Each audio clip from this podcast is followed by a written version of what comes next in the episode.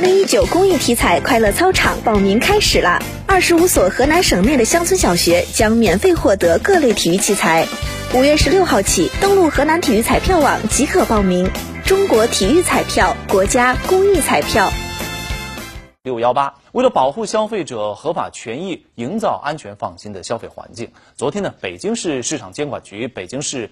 价监局、北京市消协等部门对天猫、京东、亚马逊、当当网、国美在线、美团、顺丰优选、今日头条等十六家电商企业六幺八的年终促销活动进行了集中的行政指导和经营提示。这由于网上促销非常容易产生价格的纠纷，所以针对这一点呢，北京市价监局就提出，首先呢，要在网络上销售这个商品和提供服务，应当是依法明码标价。标价内容要真实明确、清晰醒目，价格变动要及时调整，不得在标价之外加价出售商品，不得收取任何未予标明的费用。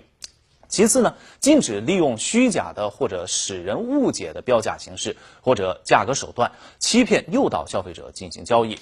还有北京市价监局市场处处呢，还列出了需要重点防止出现的八种价格违法行为。这其中是包括了虚构价原价标示的原价属于虚假捏造，不是本次促销活动前七日内最低交易价格，或者从未有过交易记录。另外，销售商品和提供服务前有价格承诺不履行或者不完全履行，使用仅限今日、今日特惠。明天涨价等不实语言，或者其他带有欺骗性、误导性的语言、文字、图片等标价，诱导顾客购买等。